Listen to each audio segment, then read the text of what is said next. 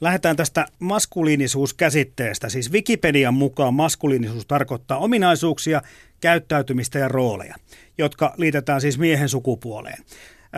Ja näistä kaikesta on tänään siis meillä tarkoitus puhua. Miten te itse, jos nopeasti maskuliinisuuden määrittelisitte, niin onko tuohon mitään lisättävää, Anders Albeck?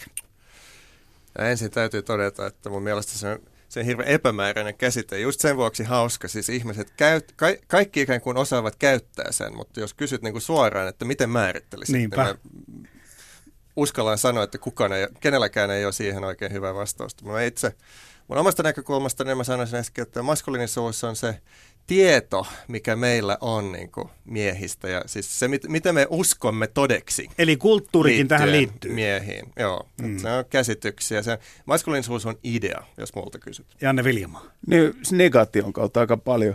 Esimerkiksi mietin on maskuliinista lajia, vaikka jääkiekkoa, niin pahin loukkaus on se, että saakelin neiti paa hame päälle tai ostaa hamekangasta. Lähdetään mitä mies ei ole. Et mies ei ole pehmeä, mies ei ole e, juoruileva, mies puhuu asiaa, mies on tosissaan, mies on rohkea, mies ei itke. Niin se on tämä negation kautta aika paljon ja se niinku korostuu nimenomaan tämmöistä niinku äijäpaikoissa, kuten jääkiekko tai boxing, tämmöinen niinku auton rakentelu. Siellä semmoinen neitimäisyys on suurin pahe. Eli nyt kun ihminen määritellään mieheksi ja nainen puutteelliseksi mieheksi, niin Janne Viljamaa määrittelee maskuliinisuuden ei-naiseudeksi. Kyllä joo, ja se on aika vaikea nimenomaan just niin kuin Anne sanoi äsken, että siis mä yritän aina selvitä haastattelussa ilman sanaa postmoderni, mutta nyt täytyy melkein käyttää sitä, kun ennen vanhan oli selkeää, että 50-luvulla äijä kävi duunissa ja toi rahat kotiin ja piti jöötä perheelleen, niin nykyään ei voi sanoa, mikä on miehen tehtävä, koska nainen pärjää ilman miestäkin. Meidän niin pitää Janne on... ratkaista se tässä lähetyksessä. En, en, en ratkaise. Jos vielä uhkailet, käytä sanaa postmoderni. Maskuliinisuus ei naisuutena, niin se on tietenkin yksi niin perustavanlaatuinen juttu, mutta toinen juttu, mikä mielestäni on kiinnostava ja mikä ehkä niin korostuu suomalaisessa kulttuurissa, ainakin jos katsotaan historiaa, että se on usein myös ollut siis, että, että ei ole poikamainen. Siis niin kuin maskulin miehekäs on niin kuin aikuinen mies, siis ei mikään lapsi, vaan aikuinen. Sitten myöskin on ollut tämä tämä suhde niin kuin epämiehekäs mies vastaan mm-hmm. miehekäs mies, mikä on usein ollut aika, että se, siis nämähän niin kytkeytyvät ehkä välillisesti naiseuteen, mutta aika usein kyllä tämmöinen äijistely ja maskuliinisuus ja sen korostaminen, niin se, se, se tapahtuu niin suhteessa muihin miehiin, ei niinkään naisiin tai naisellisuuteen. Erittäin hyvä pointti. Ja sitten kun palataan tähän Kid Adults-teemaan, niin äijä pelaa pojankaa pleikkaa kotona lippa väärinpäin, lipoo siellä jossain ostarilla jäätelötötteröä ja poika sanoo, että isä, olisiko aika mennä nukkumaan jo. Eli tavallaan tämä pelikulttuuri on lähetänyt, kohta kaikki on lippa väärinpäin ja se on kiva olla poikamainen, mutta sitten kuka siellä perheessä on semmoinen selkeä määrääjä, kun on näitä lapsiaikuisia ja se nimenomaan tämä nettipelimaailma, niin kaikki on sitä samaa kakara. Ja sen takia me ollaan joukkueessa pelataan, että me voidaan taantua kakaroiksi tuolla sali mailla kädessä.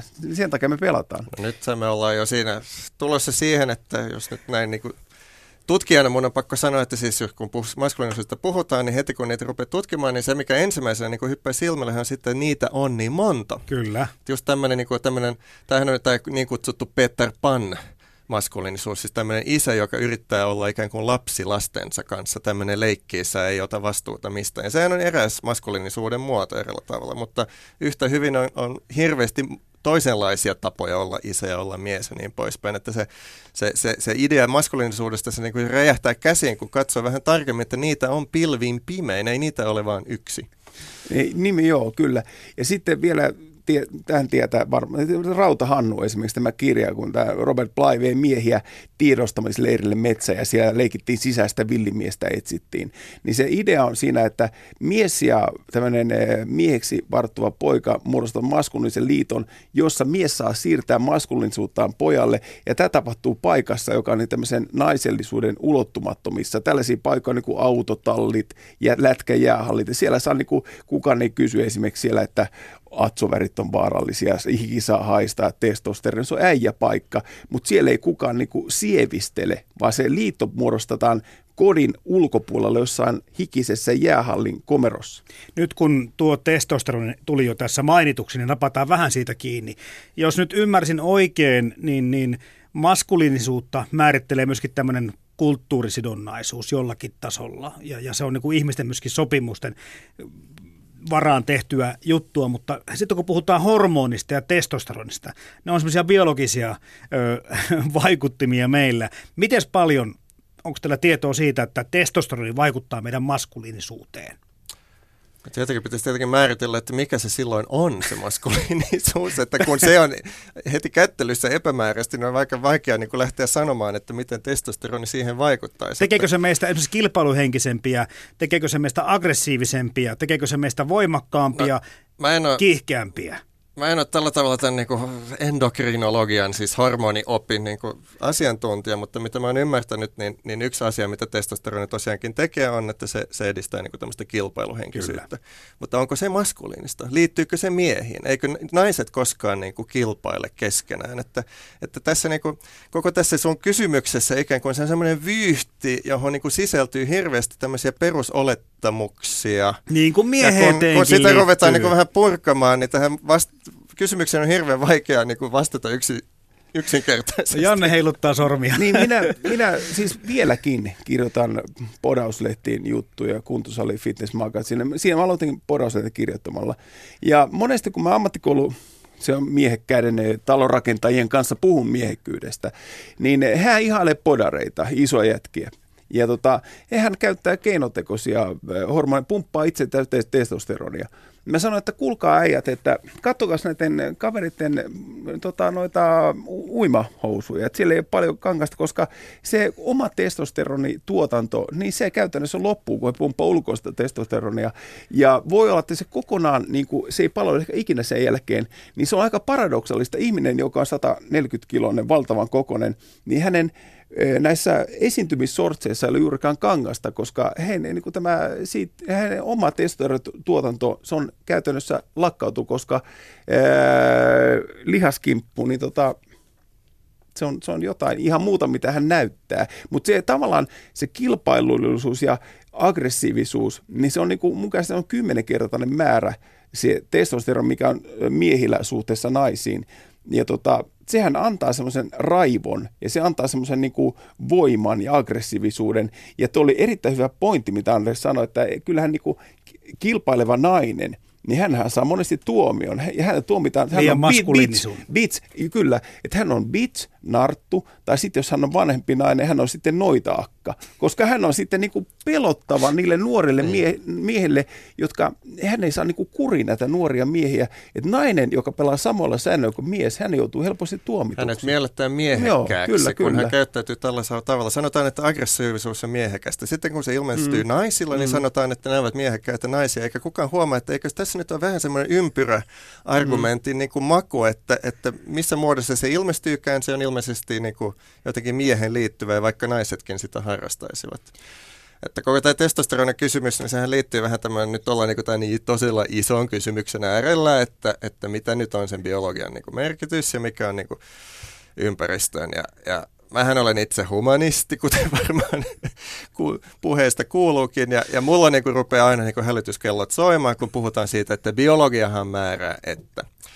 Siis mä en kiellä sitä, varmaan biologia määrää hyvin paljon, mutta mä väitän, että tänä päivänä 2015 tässä maailmassa, niin on vieläkin äärimmäisen epäselvää siis tieteelle, että mitä se biologia oikein määrää ja millä tavalla. Siis mitä enemmän sitä tutkitaan, niin sitä enemmän nämä biologitkin huomaavat, että, että siis tämä, tämä niinku vuorovaikutus tämän jonkun geeniperimän ja hormonien ja niin poispäin ja ympäristön välillä on paljon monimutkaisempi kuin mitä luultiin joskus sata vuotta silloin, sitten, kun kuviteltiin, että tämä on ihan yksinkertainen juttu, että on ne kromosomit ja sitten se niin lähtee siitä ja mies on tämmöinen. Mm-hmm. Siinä siis ympäristötekijät on hirveän tärkeitä ja ne vielä muovaavat sen, että millä tavalla – Siis hormonit vaikuttavat kyllä, geenit vaikuttavat kyllä, mutta millä tavalla ne vaikuttavat meihin, niin se, siinä se ympäristö ja kulttuuri, niin kuin, sillä on valtava vaikutus. Ja tämä tarkoittaa, että näistä on niin kuin melkein hyvin vaikea niin kuin erotella toisistaan. Puheen päivä. Niin, Janne Viljamaa, se tuossa niin, sormea heiluttelit no, sen näköisenä, idea että... nimenomaan just siinä, että geenit ei määrää, mutta se on, mieti, kun mies sanoisi, että toteuta miehekkyyttä, niin panemalla teet kaikkia nenää heittämättä ulos pakkaseen. Tai minun on pakko toimia näin johtuen tästä minun geenitestosteronin määrässä, koska ihmisyys on sitä, että ihminen pystyy etuotsalohkollaan kontrolloimaan tätä tunnealuettaan.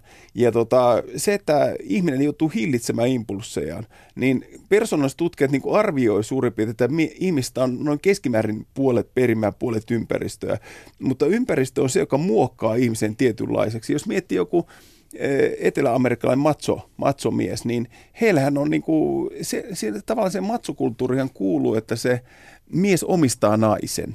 Ja se nainen on niin kuin, miehen omaisuus, sellainen kaunistus, mitä esitellään, mutta semmoinenhän ei toimi tällaisen niin kuin paljon demokraattisemmassa Pohjolassa, jossa saattaa nainen omistaa miehen. Siellä Etelä, Etelä-Amerikassakin, niin, niin toihan, te, toihan ei ole kuvailu siitä, mm. minkälaiset ne miehet ovat, vaan se on se eräänlainen ihanne siinä mm, kulttuurissa. Jotkut kyllä. miehet siellä ikään kuin pystyvät siihen ja ne saavat pröyställe, mutta jostain Argentiinasta löytyy paljon miehiä, jotka eivät ikään kuin pysty tähän, Mistä mitä sä meillä kuvailet. on argentilalainen nössömies tästä keskustelusta. No nyt Janne Viljama, kun sanoit tuon asian, että, että, että tämmöinenhän on jonkunlaisen maskuliinisen miehen perinteisen kuvaa, että kirveen kanssa kännissä pannaan perhe pihalle. Siis tekeekö, öö, no niin Anders Albeck, sinä saat vastata tähän kysymykseen. Tekeekö se mies tämän sen takia, että on voimakkaampi ja voi tehdä sen kuin se, että se ei ole biologinen öö, joku seuraus siitä, että me ollaan, ollaan osittain luolamiehiä vielä?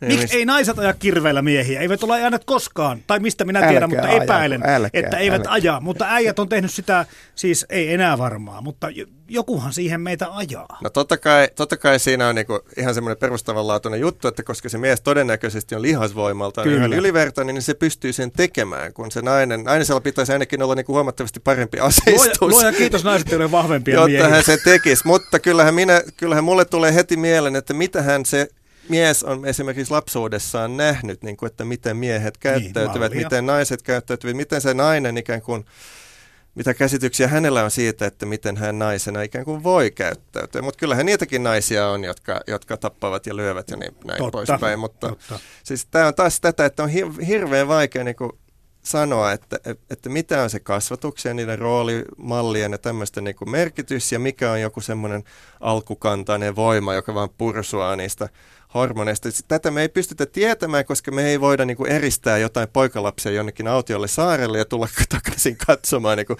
20 vuoden päästä, että miten ne he ovat ikään kuin koeputkioloissa kehittyneet, vaan ne elävät aina, me elämme kaikki koko ajan kulttuurissa ja Mä, tähän, mä käytän monesti esimerkkinä, että meidän sosiaalipsykologissa käsitellään, että on aina rooli ja vastarooli.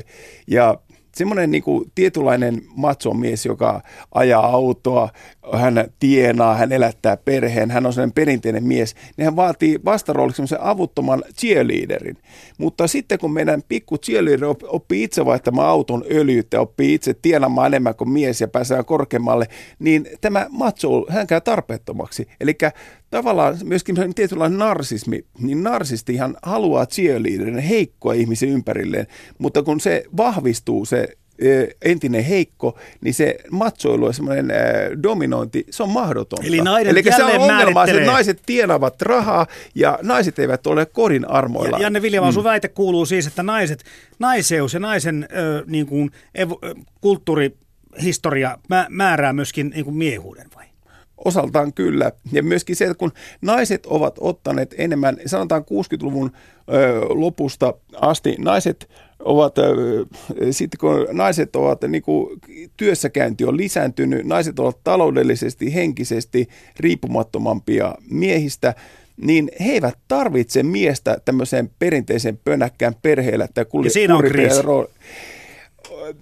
en, en käytä sana postmoderni, mutta siis pointti on se, että ei semmoista selkeää kuvaa ole enää, vaan mies joutuu itse luomaan sen kuvan. Ja niin kuin Anders sanoi, että hyvä mies voi olla hyvin monella tavalla, ei ole yhtä tapaa. Hän on myöskin Anders miestutkimuksen mm. saralla toiminut ihminen tuota Kyllä. tuota. Mitäs tämmöiseen nainen feminismi määrittää maskuliinisuutta väitteeseen otat kantaa?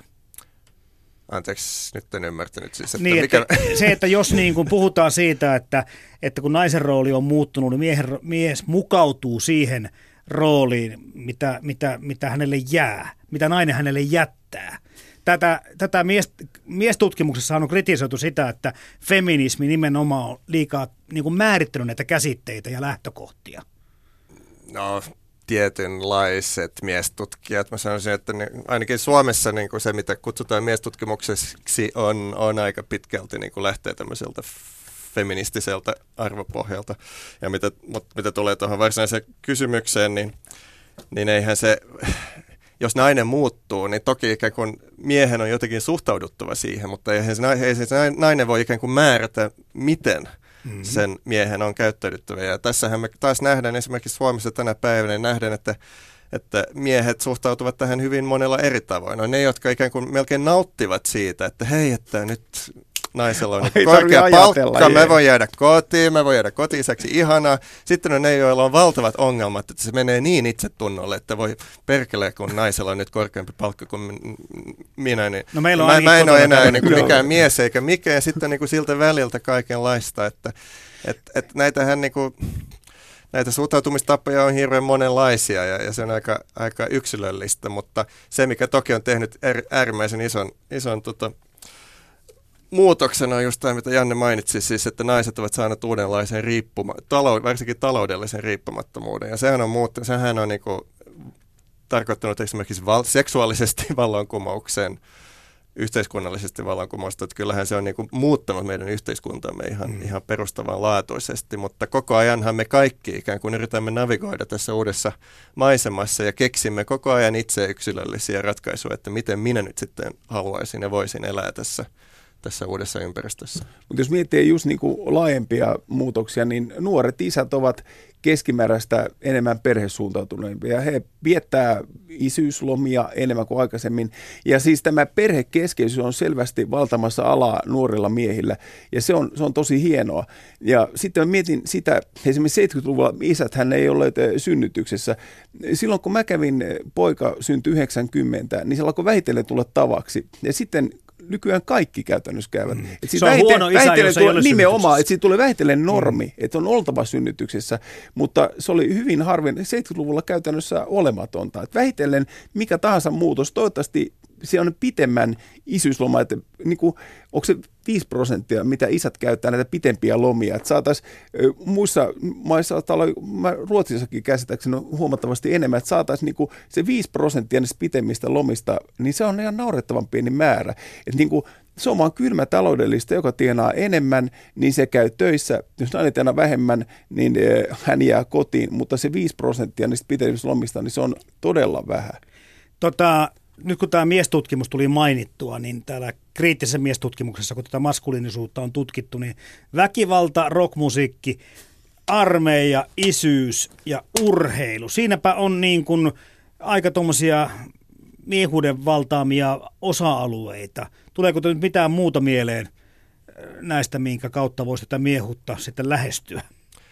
Työ. Täällä ei lue niin. työtä. No mä just meinasin sanoa, että se mikä niinku hetikin, heti huomaa, että puuttuu tuolta listalta on se työelämä, yrityselämä, tämmöiset niinku pörssiyhtiöiden hallitushuoneet, organisaatiot, tämmöiset niinku ympäristössä, missä kyllä se monissa, monilla työ, monet työpaikat ja työympäristöt ovat miesvaltaisia tai miehillä on siinä valta ja mitä se mieheys siellä tarkoittaa. Mutta tämä listaisi, mitä sä mainitsit, siis Suomessahan niin kuin miestutkimus on aika uutta ja se on mm-hmm. aika semmoinen, niin kuin, miten sen voisi sanoa, se on aika kehittymätön tutkimuskenttä, että me ehkä ollaan ikään kuin aloitettu niistä kaikkein ilmeisimmistä paikoista ja niistä paikoista, missä on ikään kuin helpoiten saada jotain otetta tähän asiaan. Mutta sitten tämähän ei tarkoita, että nämä olisi nykypäivänä ikään kuin ne kaikki, välttämättä ne kaikkein tärkeimmät, että tuolta ikään kuin puuttuu semmoiset val- hyvin isot alueet, esimerkiksi miesten välinen ystävyys. Sehän on niin kuin ilmi, ilmiönä, meilläkin ilmiönä niin kuin valtava, mutta mut sen tutkiminen on ikään kuin vaativampaa Kyllä. kuin mennä jonnekin tonne inttiin ja katsoa vähän ja. sitä meininkiä ja kirjoittaa siitä vähän. Joo, ja mun mielestä hyviä mainoksia nyt rupeaa tulemaan, kun ne kaksi äijää istuu siellä saunassa ja ne, niin kuin, se on sellainen hiljaisuus. Se yhdistä ei puhuta mitään. Ja sitten toinen päättää puhua kännykällä, että se kuvaa kännykästä. Että semmoinen perinteinen hiljaisuuden sieto, niin se on kansainvälisesti tämmöinen tutku, Gert Hofstede huomasi, että suomalaisuuden, äh, suomalaisten hiljaisuuden sietokyky on kansainvälistä huippuluokkaa. Et täällä ollaan kovia jätkiä, kun nämä pelokkaat venäläiset ja amerikkalaiset höpöttää välit täyteen, niin suomalainen kestää puhumattomuuden. Ja siellä kun kaksa ei istu nuotilla tuijottaa nuotio, niin siellä on sellainen hiljaisuuden kulttuuri. Ja se vaatii tehty suomalaista asennetta, mitä ulkomaalaiset tälläkään tulko söhlää. Mä toivon, Janne Viljamaa, että se menee noin, ettei se mene niin, että kun ei ole kerta kaikkiaan mitään sanottavaa ollaan siksi hiljaa. joo, joo, kyllä, joo, mä käytän monesti tota. Ja sitten kuulemma suomalaiset toimittajat ulkomailta tuntee siitä, että ne ei kysy mitään. Ja varsinkin ne pelkkää, että mulla on tyhmä kysymys. Koska se tyhmä kysymys on kaikkein tärkein. Ja toi oli muuten hyvä pointti, koska mä oon miettinyt moneen, niin kun menin keikalle, niin joku on kysynyt, että mitä sinä tulit tänne. Mä sanoin, mä tulin junalla. No sä oot mies. Pojan mietkin tulla junalla. Niin kuin se, että, niin kuin pointti on se, että kun mulla ei ole ajokorttia ja se on miehekästä. Ja mä välillä hain lapsia päiväkodista kolmella välineellä. Bussilla, sitten mä hain lähijunalla ja sitten toisella bussilla. Ja siinä ruuhkavaunun runta sinne vaunut sitten. Niin mä sain valtavia sympatioita, kun mulla on viiden hengen ruuat siinä vielä. Koska se on perinteisesti, mies ottaa se hienon auto ja naisen menee sitten jollakin eh, Datsun 100 aalla. Mutta mun mielestä siinä elokuvassa – äh, haarautuvan rakkauden talo on loistava esimerkki, koska siinä nainen on yritysjohtaja ja korkeammassa asemassa kuin mies, ja hän ottaa hieno auton, ja mies ottaa Datsun 100 a Ja mies on siinä avioliittoneuvoja, vaikka heidän oma avioliittonsa on kriisissä, niin se on aivan loistava elokuva. Suosittelen. Kuunnellaanko mitä rockkukko Jouni Hynynen, miten tuo rockmusiikki, vieläkö se on tämmöinen viimeinen miehuuden linnake? Mm, en tiedä, onko se enää nykyisin niinkään, koska niin tuolla on kaiken maailman vipeltä ja näkyy tuolla ja sitten kun niin paljon näitä naisartisteja myös kehissä. Mutta toisaalta myös ne naisartistit on aika sellaisia tavallaan aika niin kuin jätkiä. Et ehkä se on vähän semmoinen miehinen, miehinen kuvio, että siellä niin kuin huumoria ja kaikki se yhdessäolo, niin se, se saattaa olla välillä vähän ronskiikin. Kyllä toi on ihan mahdollista.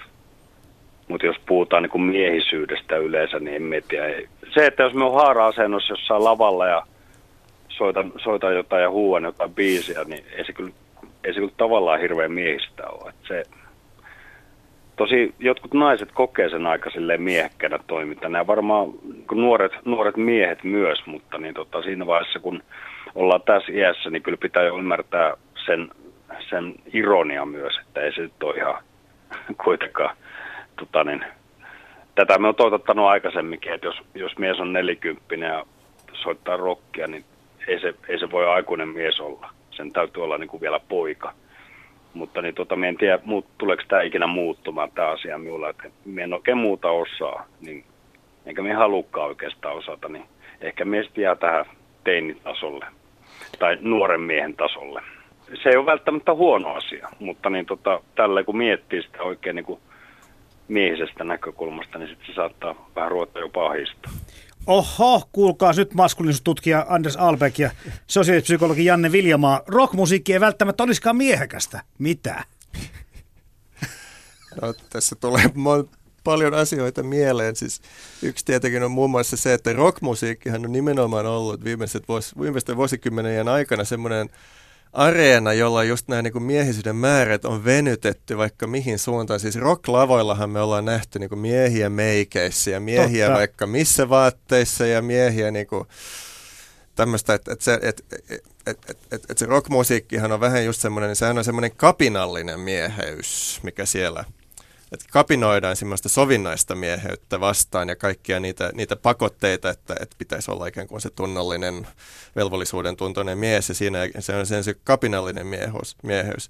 Ja sitten se liittyy myöskin tämmöisiin se, se rockmusiikin mieheys, kuten hän, hän, hän viittasi just tähän, että nuoret miehet ja teinit ja niin poispäin, niin sehän on semmoinen, mitä sata vuotta sitten oli tämmöinen ikään kuin semmoinen nuorukas, siis tämmöinen niin naimaton, naimattomien nuorten miesten tämmöinen niin hulivili mieheys, niin sitä, se, se liittyy niin kuin tähän. Ja, mutta siihen aikaan ja meidänkin aikana me sitten on niin olemassa semmoinen toinen kypsän naimisissa olevan perheen isän maskuliinisuus, joka on eräällä tavalla niin kuin kulttuurisesti ylivertainen, vaikka niitä rocktehtiä hirveästi ihaillaan, niin jollain tavalla se, se Matti Vanhanen on kuitenkin se, joka loppupeleissä niin kuin päättää ja jolla on rahat ja niin poispäin. Että hän on, sitten, hän on sittenkin miehekkäämpi kuin se Ville Valo, koska hän on se, joka who calls the shots. Niin.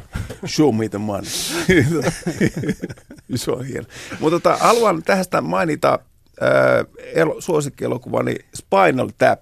Ja siinähän Siis se on jännä, että mä en tiedä, to, Spinal, tunnetaan, tunnetaan. Spinal Tap, loistava Kyllä, klassinen. Äh, heavy parodi-elokuva. ja siinähän on hieno kohta, kun se menee sinne lentokoneen äh, turvatarkastukseen ja se laite rupeaa piippaamaan. Ja ne katsoo, että mikä siinä piippaa. Ne kaivaa sen kurkuun sieltä lahkeestaan. Sillä on sellainen jumalaton kurkku siellä spandex-housuissa.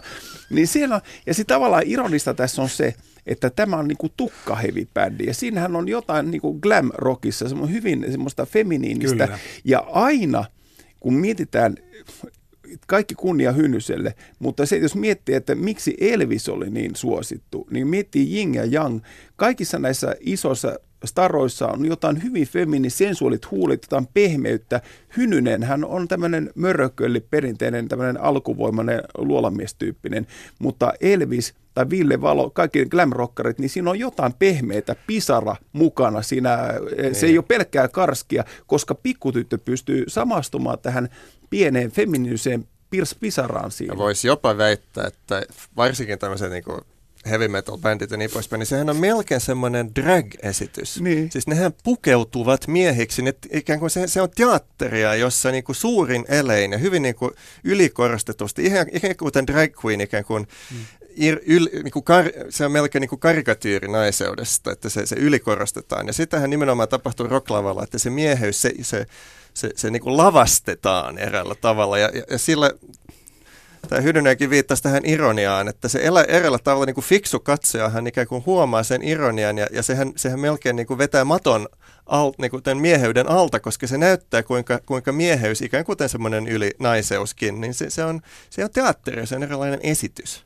Mitä levempi jalka-asento ja tärkeintä kaikki nämä kaikki tietää rock-kliseet, niin nostetaan se jalka sinne kaiuttimeen, luukutetaan ja sitten nämä kaikki niin kuin, äh, soitetaan täysillä. Ja sitten esimerkiksi Hurrikanesta tämä Albert Järvinen, niin hän sanoi, että tämä äijärokki, niin hän otti naamahuhtelun. Hän saattoi 200 desibelisen kaiuttimeen ja teki naamallaan näin, niin se on semmoista naamahuhtelukamaa.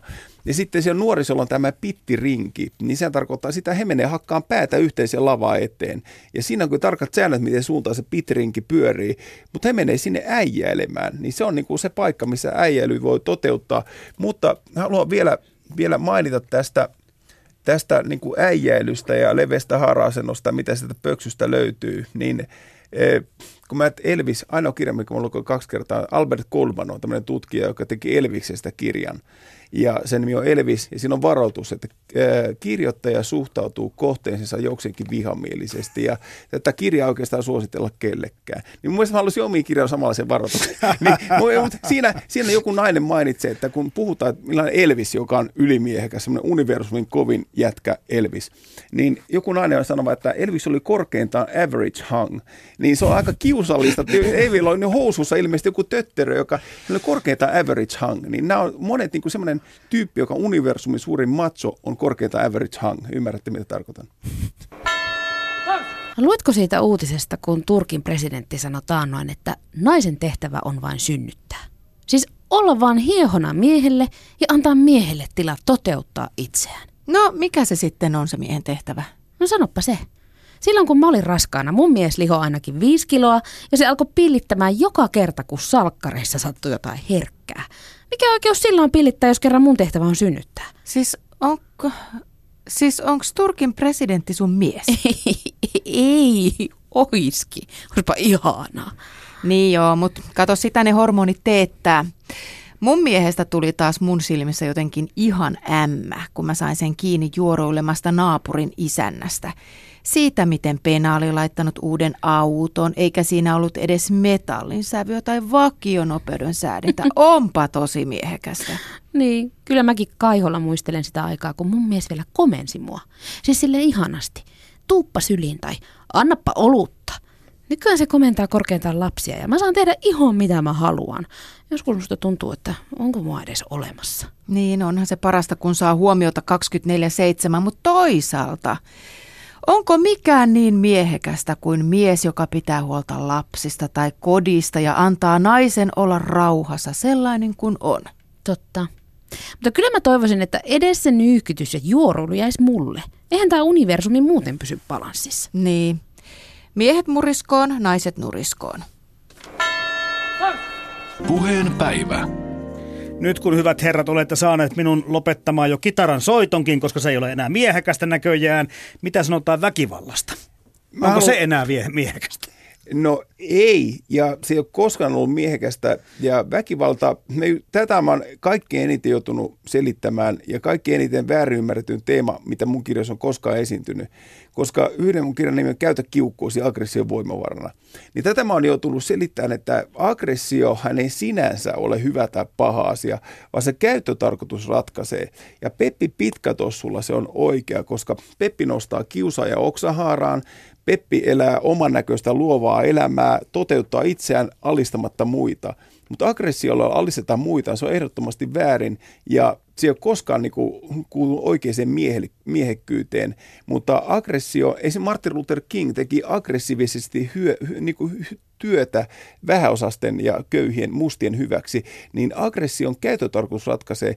Ja ihminen, jota puuttuu aggressio, niin hän ei saa suuta auki isossa porukassa ja hän ei pääse liikkeelle. Aggressio on käyttövoima, mutta heti kun ruvetaan alistamaan, niin sitten tulee väkivaltaa ja se on ehdottomasti väärin. Mutta tota, mä haluaisin vielä sanoa tuohon äskeiseen inserttiin tuon tämä niinku sukkahousuahdistuksesta sen verran, että niinku, jos mies on matso, tämmöinen lätkäfaija, joka haluaa poika tulee NHL pelaajaksi, vaikka on itse ollut piirisarjan pelaaja korkeintaan, niin, niin tota, jos poika sanoo, että hän haluaa pelata, sit, niin kuin harrastaa palettia, laittaa sukkahousu, se on kamala ahdistus hetki sille isälle, koska tämmöinen NS-feminiini toiminta laukaisee matsossa tai feminiini-ahdistuksen, koska on vaikeaa niin kuin johdattaa lasta semmoiselle polulle, mitkä on itselle vieraita, niin mä just sanon, että mä yritän haastaa aina Twitterissä riitaa sillä tavalla. Mä sanon, että jos on hyvä itsetuntoinen mies, niin hän on itseään rikkaampi vaimo, joka on itseään hienommalla autolla ja tienaa itseään enemmän, niin hyvä itsetuntoinen mies ei tarvitse cheerleaderia, vähän rohkaisee riippumattomuutta. Täytyy tässä vähän sanoa vastaan, kun sä Sano. sanoit tuossa aikaisemmin, että väkivalta ei ole koskaan liittynyt mieheyteen. Li- ikävä niin kyllä. Kyllähän se ikävä kyllä mm. on liittynyt. Siis, siis nimenomaan just se, että väkivallan käyttö, niin sitä on pidetty ja pidetään yhä vieläkin miehekkänä. Sehän on valitettavasti mun ymmärtääkseni yksi tärkeä syy, miksi useat miehet käyttävät eri tilanteissa väkivaltaa, ne käyttävät sen, jotta ympäristö käsittäisivät heidät miehekkäiksi miehiksi. Että kyllähän se on siinä mielessä niin kuin miehekästä, mutta taas se, se, on, niin kuin, se on vain semmoinen idea, ei se liity sen, siihen biologiaan. Tähän ei tarkoita, että se olisi niin kuin hyvää tai hyväksyttävää tai että tämä mies, ja, ja tässä on niin kuin, tämmöinen niin kuin, miestutkimuksen tasa-arvopolitiikka niin haaste saada miehet ymmärtämään, että vaikka sinut ehkä koettaisinkin miehekkääksi mieheksi siinä tilanteessa, kun sä oot käyttänyt sitä nyrkkiä, niin pidemmän päälle se ei edistä sun hyvinvointia, se ei edistä sun onnellisuutta. Sun, sun, sun elämäsi ei parane siitä, että sut pidettiin just silloin, sut pidettiin miehenä, mutta myöskin ääliönä. Hyvä Halu- puhe. Loistava. Haluaisin ennen, kun juomme kahvia tässä ennen lähetystä, mitä puhumme Andersin kanssa tästä sotatraumasta, kun miehet palasivat sodat, sodasta, niin, eh, niin Anders, Andersin kanssa juteltiin just tästä, että eh, hyviten vaikea tappamisen jälkeen on eh, sopeutua kotiisän rooliin, joka hyssyttelee lapsia ja hoitaa perhettään tämmöiseen hoivaavaan rooliin. Mutta eihän näitä sodasta tuleita miehiä voi käsittää yhtenä brutaalina massana, kuten Anders sanoi, mm-hmm. vaan mutta se sopeutuminen ja se trauman käsittely, niin helposti ihminen eh, sitä sanotaan sillä tavalla, että kun jokainen on kova merimies rannalla, mutta myrskyssä tulee äiti ikävä, niin jos se kohdeltu väkivallalla, alistavasti, julmasti, kun itse joutuu tämmöisen ahdistavan paikkaan myrskyyn, niin ne laukee ne vanhat traumat ja se vanha tapa toimia. On vaikea pois oppia tästä itse koetusta traumasta.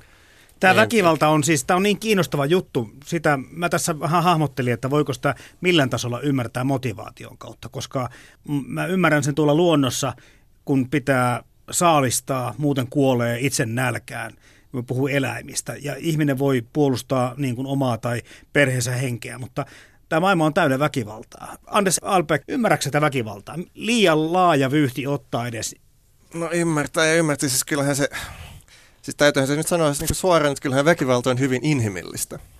Sitä esiintyy kaikkialla, missä on ihmisiä, sitä on aina ollut, tulee luultavasti aina olemaan. Mutta sehän ei tarkoita, että se olisi jotenkin niin kuin hyvä tai hyväksyttävistä tai että meidän niinku pitää vain hyväksyä, että sitä on. Siis esimerkiksi orjuus mm. oli olemassa, tai on vielä olemassa, mutta oli niin kuin ihan luontainen piirre ihmisyhteiskunnissa tuhansien vuosien aikana. Mutta sekin saatiin lopetettua. Ja ei me tänään niinku olla sitä mieltä, että kyllä niitä orjia nyt pakko pitää, kun varmaan siellä savannillakin silloin joskus, kun oltiin niinku metsästä, niin pidettiin myöskin orjia. Se on meidän biologiasta kiinni, että ei, ei, ei miestä voi niinku kieltää pitämästä orjia, että se on hänen geeneissään, että, että se, se johtuu siitä testosteronista, että hän ei voi hyvin, jos otat hänestä hänen orjansa pois. Eikö se mielenterveys Tämä vä- väkivalta on vähän samanlainen juttu, että, että juu, se on eräällä tavalla luonnollista, mutta se ei tarkoita, ettemmekö voisi sitä tästä meidän yhteiskunnastamme ikään kuin poistaa kasvatuksen, keskustelun, niin kuin sen kautta, että me kaikki niin kuin kasvetaan paremmiksi ihmisiksi. Siksihän me ikään kuin täällä ollaan. Mä sanoisin, että väkivalta, niin se on uh, ruotuun laittamista. Ja semmoinen tyyppi, joka ei ennen vanhaan, kun niin kuin sanat loppuu, niin nyrkki heilu. Ja vaikeata, jos ihminen ei tottele, niin sitten Koivuniemen herra tulee pantiin ruotuun. Ja tota, se, Freud sanoi sille, että koko yhteiskunta perustuu sublimoinnille.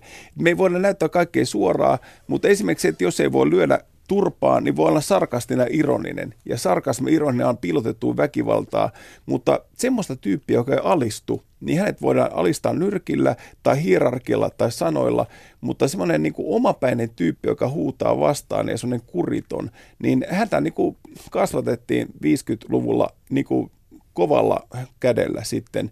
Mutta nyt on menty siihen, että jos se ei-sana on vieras, niin se ego pikkusen sitten paisuu niin kuin pullataikina. Ja jos se ensimmäinen ei tule päiväkodista koulussa, niin se on kamala narsistinen loukkaus. Ja voi olla, että tämmöinen y- tyyppi ei pysty kunnioittamaan opettajiaan, koska näkee, että hän pää- voi itse päättää opettajan puolesta asioita. Ja turvautuu niin ei, sa- niin ei-sana on hirveän tärkeä. Minä kuvan, jos ei kuule, niin siitä egosta tulee väkisinkin liian kookas. Kiinnostava pointti tämä just, niin kuin, että väkivallasta tullaan tähän niin kuin itsekeskeisyyteen, mm. koska sitähän, niin kuin, jos nyt pitää ymmärtää, mitä väkivalta on, niin onhan se niin kuin, muun muassa just sitä, että se on semmoista niin kuin itsekeskeisyyttä, siis että ei näe, ei kuuntele, ei pysty tai halua niin kuin ymmärtämään sitä toista, ei pysty huomioimaan. Ja tässähän meillä on kyllä Kyllä niin tämmöinen niin sukupuolikulttuuri vähän semmoinen niin ongelma, että jos nyt puhutaan niin mieheyden kulttuurista, niin kyllähän se on kieltämättä ollut vähän niin, että, että, että naisia, tyttöjä on toisella tavalla niin kasvatettu siihen, että pitää aina ottaa muut huomioon niin poispäin. Ehkä vähän liikaakin.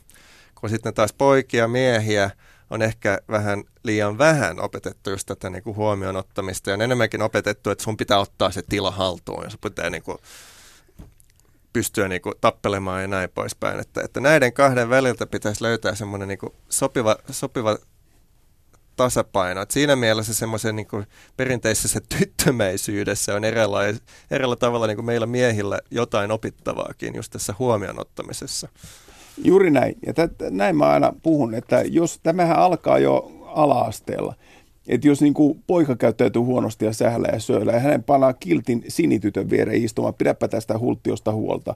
Ja menee 20 vuotta, niin hänellä on sitten oma tyyppi huolettamaan siellä kaksi, jossa jos hän kantaa keskiolutta sille tyypille, joka odottaa siellä oidon olohuoneessa, että palvele minua. Niin se pitäisi mennä toisinpäin. Että just nimenomaan, että poikia va- valmennetaan muiden huomioimiseen, heikomman ymmärtämiseen.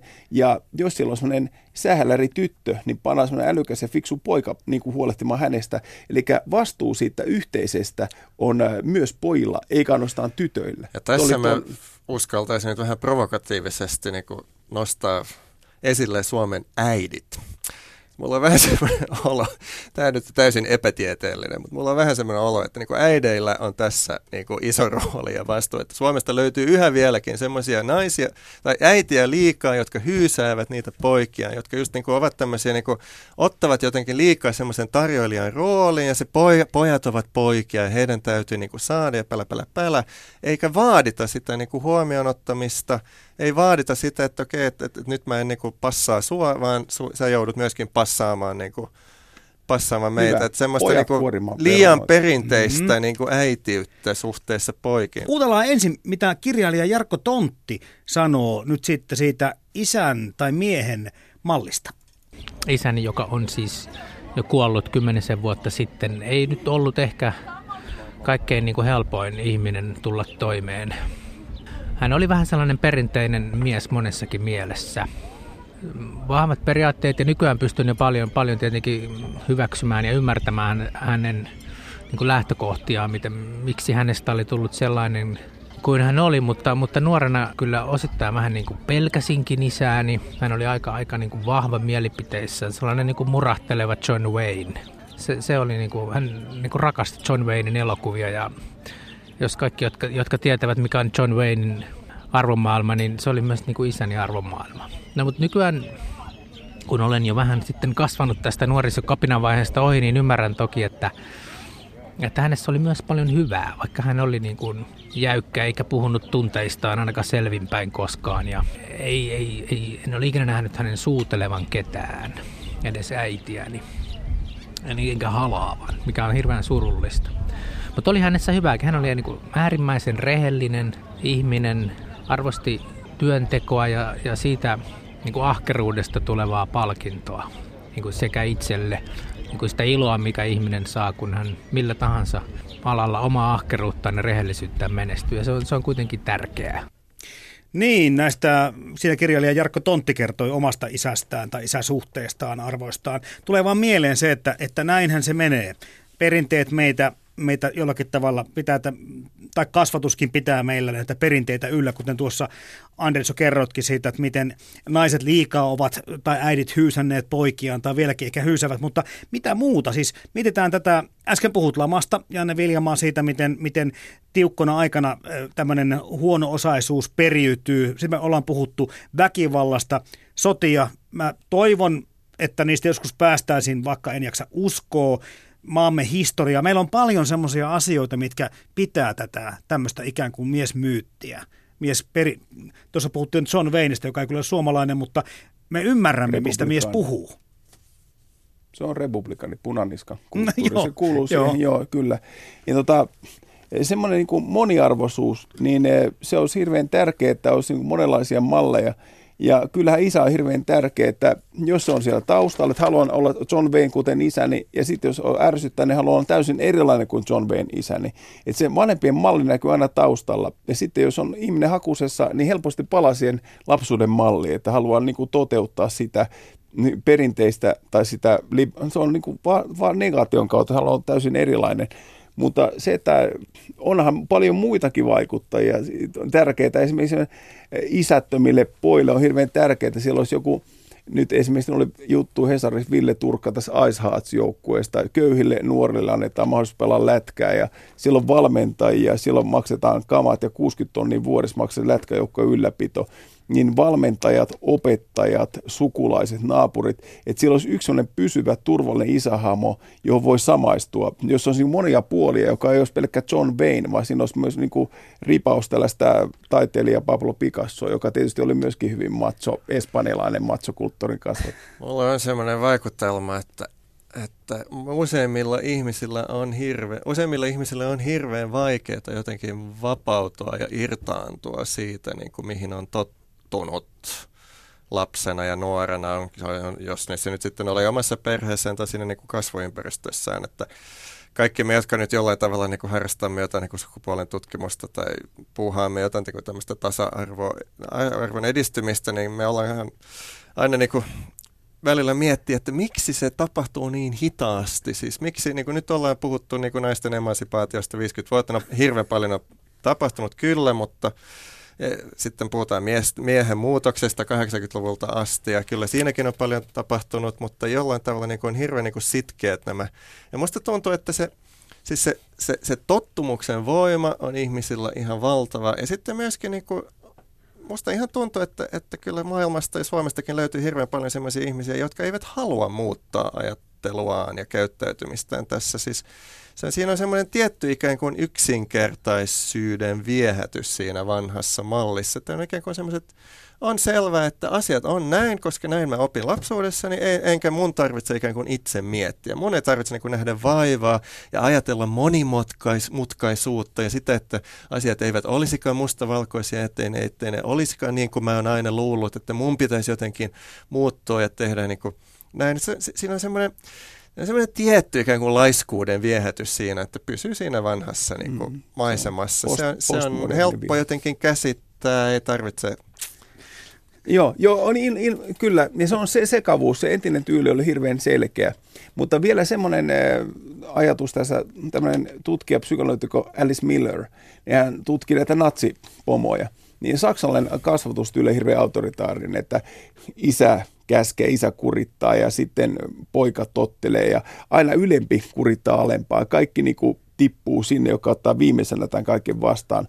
Ja Alice Millerin pointti oli siinä, että kun sä opit niin kuin alistumaan ylemmälle, niin sulla on lupa alistaa itsesi alapuolella olevaa. Ja tämä on hyvin vanha-aikana ja julma tapa ja psyko, psyko, psykologi, psykologitikko Erik Fromm kutsuu tällaista tyyppiä polkupyörätyypiksi. Eli hän niin kuin lipaisee ylöspäin, polkee itsensä alla olevia.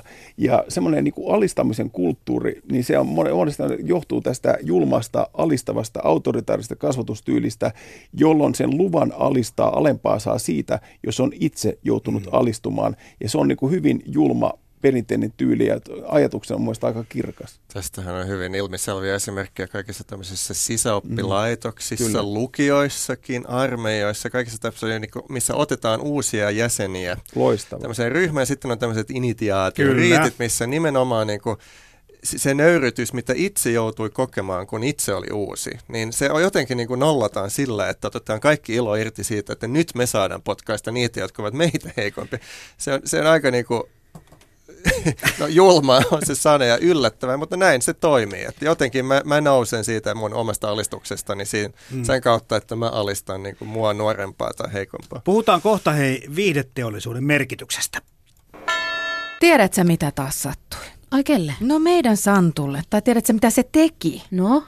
Rikkoi naapurin ikkunan, ne pelas kavereidensa kanssa pesäpalloa. Pesäpalloa pihalla. No, pojat on poikia. No, eikä siitä ole pari viikkoa, kun se viimeksi joutui opettajan puhutteluun. Ai mistä? No, silloin oli tapellut koulun pihalla.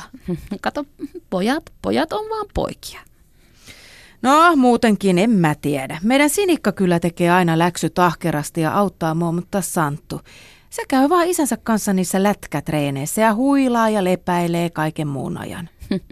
Pojat on poikia. Ei kat sitä mihinkään pääse. Ja toisaalta, no on aika pieniä juttuja vielä, kun ne on lapsia. Mutta mun ukko, se ei tee mitään muuta kuin makaa sohvalla kaiket päivät. Siihen kyllä menee ihan oikeasti hermo. No, pojat on poikia. Puheen päivä. Siis viihdeteollisuus, nyt jos puhutaan elokuvasta, sarjakuvista, miksei kirjallisuudestakin, kaikesta muusta, mutta ehkä ennen kaikkea pelimaailmasta, mikä tosi paljon vie aikaa tämän päivän lapsilta, oikeastaan nuorilta miehiltäkin, eikä pelkästään lapsilta.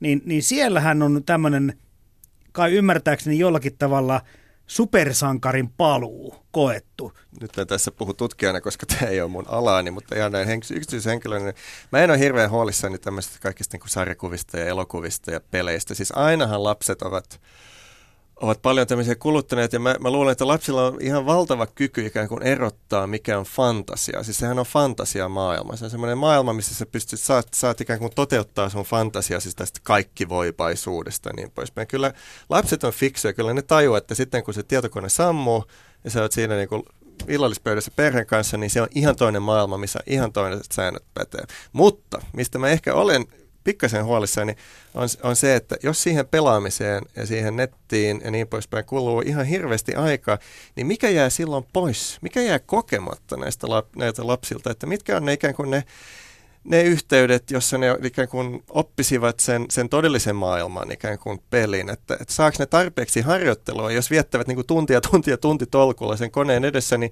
niin jää ikään kuin tekemättä paljon muita juttuja oikeiden ihmisten kanssa, joiden kautta oppii ikään kuin sen oikean maailman säännöt. Kyllä me luulen, että ne, ne osaavat erottaa todellisuuden ja fantasian, mutta että, että saako ne tarpeeksi harjoittelua siinä todellisuuden puolella, jos ne harjoittelevat ihan hirveästi sen fantasian puolella. Live-sosiaalisuutta ei voi harjoitella virtuaalisesti. Et se, on, se on ihan totta, niin kuin meidän palvelulla sanotaan, että virtuaali Stroganoffi ei ole olemassa, eikä virtuaali tukanleikkuu. Tai niin kuin se livenä ainoastaan voi harjoitella, se on älyttömän totta. Ja tota, sitten mulla tuli tämmöinen ajatus mieleen tästä karikatyyrimäisestä maskuliinisuudesta, niin kuin ne psykoanalyytikot puhuu, niin se idea on siinä, jos poika on ollut esimerkiksi isä ollut etäinen työ, narkomaani, alkoholisti, mielenterveysongelman poissa oleva, vähän niin kuin se mainoksen tyyppi, joka tuo pojalle nallen, kun hän on ollut kymmenen vuotta pois kotoa, niin poika on, hänestä on tullut jo Se mies. riittää, Niin, niin. niin. mutta pointti on se, että jos isä ei ole ollut vahva ja läsnä, niin pojalle jää epävarmuus. Ja hän toteuttaa sitä karikatyyrimäisellä maskuliinilla. Hän pitää olla yli ybermies, supermies, terämies, matso, koska ainoastaan semmoinen äärimatso luo sitä turvallisuutta. Ja semmoinen, mun mielestä hieno sana, niin tämä karikatyyrimäinen, että tavallaan miksi semmoinen homottelu esimerkiksi on huipussaan 13-vuotiaalle, koska se on äärimmäisen epävarmaa aika, olenko mies, olenko sakissa, hyväksytäänkö minut, niin homottelemalla pojat vahvistavat epävarmaa sukupuoli-identiteettiä. Tämä hyvä hyvä itsetuntoinen mies, niin hänellä heillä ei uhka mikään erilaisuus ja tyttömäisyys, vaan äh, tähän palaa se, se ajatus siitä, että mitä niin kuin tietoisesti vihaat, niin tiedostamatta rakastat. Ja myöskin toinen, että älä todistele mitään. Että jos sulla on niin kuin jotain piilossa, kovasti todistelet, niin onko sinulla siitä joku oma pikku luuranko kaapista kuin iso? Et ei kannata todistella. Se on, Tämähän on tosi kiinnostava teema, jos nyt puhutaan niin mieheydestä, niin josta on paljon kirjoitettukin että miksi sitä pitää todistaa mm, koko ajan niin kovasti. Siis, siis just kaikki tämmöiset, tuossa, tässä keskustelumme alkupäässä sä puhuit siitä, kuinka miehet vievät niin kuin poikansa tämmöisiin ympäristöihin, joihin naissa, joissa, no, jo, joissa ei ole naisia, niin kuin jääkiekko kaukaloon. Siinä on se sama niin kuin, sama kuin siinä tästä niin kuin mie, miehuuden kokeissa niin poispäin, niin koko ajan, koko ajan pinnan alla kytee semmoinen epäilys ja semmoinen niin epävarmuus, että niistä miehistä, pojista ei kasvakaan. Että se jotenkin käy hyvin selvästi ilmi, että sitä miehekkyyttä ei sittenkään pidetä luonnollisena. Jotenkin koko ajan nähdään se vaara, ettei pojista kasvakaan miehiä. Ilman näitä ri- Että jos ne naiset liittejä. ovat liikaa läsnä, niin, niin niistä pojista tulee jotain aivan muuta. Jos ne eivät ikään kuin homottele ja todista sitä, sitä mieheyttään, niin sitten on jotenkin semmoinen, että, että jotenkin mieheyden takana on koko ajan semmoinen kalvava epäilys, että sun pitää, se, se on semmoinen niin kuin, se pitää todistaa koko ajan ja jatkuvasti uudestaan. Ja se koko ajan niin kuin, jotenkin niin kuin miehet pelkäävät tai jotenkin on semmoinen niin kuin uhkakuva koko ajan olemassa, että sä putoat sieltä. Että se on semmoinen niin kuin asema, jota se, sä et voi koskaan olla siinä niin kuin levos, lepotilassa, että sä vaan oot mies, vaan sun pitää koko ajan jotenkin pyrkiä, pyrkiä koko elämäsi aikana. Tuo oli minusta hyvä, niin kuin Anders sanoi, tämä initiaatiojuttu, että koska sä olet mies, niin sun kuuluu ottaa turpaan, jotta sä pääset itse antamaan myöhemmin turpaan. Ja tämä samahan liittyy tällaisen niin kuin väkivalta ja laitosmaisen armeija, tämmöinen sisäoppilaitosympäristöön. Kärsi, jotta pääset itse valtaan. Ja tota, se on hirveän julmaa. Mennään semmoisen miehisen initiaatiomankin läpi, jos saat sitten niitä aina mustelmia, mutta mustelmat haalistuu, kun jos sä pääset itse antamaan. Niin mä, mulla on erilaisia teorioita näistäkin yksi teoria on tämmöinen box-teoria, että se ihminen, joka on joku kokenut väkivalta alistettu, niin kun hän vähän nakkikiskalla häntä, niin hän on koko ajan nyrkit pystyssä. Että se väkivaltahan niin kuin lauke, jää itse ihmisen pitkäkestoisen muistiin, jostain tönäsystä tai ärsykkeestä laukeaa mieleen. Niin erässä tutkimuksissa eh, ihmisille näytettiin kuvaa vesilasin kaatumisesta, niin nämä tyypit – jotka olivat väkivaltaisesta ympäristöstä, näkivät, että se oli paha ihminen ja tahallaan työnässy ja turpaa vaan. Mutta nämä, jotka olivat demokraattisesta ympäristöstä, näkivät, että se oli vahinko. Eli ihminen oikeasti tulkitsee asioita eri tavalla riippuen, millaista ympäristössä on tullut. Tästä tuli vaan mieleen se, että, että nykyaika antaisi mahdollisuuden toteuttaa mieheyttää monin muinkin eri tavoin kuin näillä perinteisillä tavoilla, mistä me ollaan puhuttu. Mutta mikä estää? Löytyy enemmän ja enemmän Kyllä. mahdollisuuksia olla mies ja, ja olla mies sillä tavalla, että ympäristö on ihan, että okei, oho, okei. Sä voit olla punkkari tai se voit olla niin kuin liturai tai mies tai se voit olla niin kuin, että tämä kirjo ikään kuin kasvaa koko ajan. Tulee ikään kuin li, uusia hahmoja Mm-hmm. ja me eletään kyllä siinä mielessä mun nähdäkseni tässä mielessä aika suvaitsevaa aikaa, että suurin osa näistä on ihan okei. Jos me, me määrittelemme tässä että miehuutta ja maskuliinisuutta positiivisella tavalla, niin mitä se voisi teille tarkoittaa? Ja miten ylipäänsä siis mies, mikä se on siis, okei, jos mä sanon näin, että olen mies, niin sitten mä siis sanon tälle, että hei, on kahdenlaisia ihmisiä. Nyt mä haluan, että sä käyttäydyt kuten se toinen puoli. Okei. Eihän siinä ole mitään järkeä. Jos mä halu- sanoisin jotain, niin mä sanoisin varmaan, että, että oli tosi itsellesi tai jotain tämmöistä. Siis mit, mit, millä, millä ihmeen tavalla olisi olennaista missään tilanteessa oikeastaan niin kehottaa jotakin, että hei ajattele mikä sulla on jalkojen välissä. Käyttäydy sen mukaisesti. Se on ihan, niin kuin, Käytä sitä, se on ihan hullua. Janne. Mä sanoisin, että älä pelaa oma pussi, ajattele joukkueetua. Niin tähän on sivuttu keskustelussakin, että toisen asia monesti, narsismi on sitä, että minun asia on tärkeämpi, mutta se, että muista, että toisen asia saattaa hyvinkin olla tärkeämpi kuin sun oma asia. Toinen on inhimillisyyttä, Mm, ole mieheyttä. No mä haluaisin nimenomaan siihen suuntaan, että miehettä väännettäisiin inhimillisyyden suuntaan. Tämä on mun niinku ideaali. Eli urheilutermein mies, miehenä olo ei ole yksilöurheilua, miehenä olo on joukkueurheilua. Syötä kaverille vapaaseen paikkaan kuin lapamaassa.